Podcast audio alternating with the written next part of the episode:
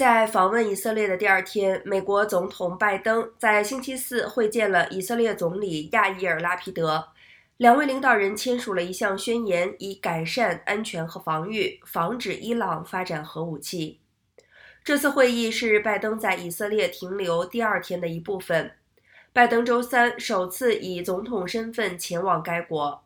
在为期四天的中东之行当中。拜登还会会见巴勒斯坦权力机构领导人马哈茂德·阿巴斯和沙特阿拉伯国王兼王储。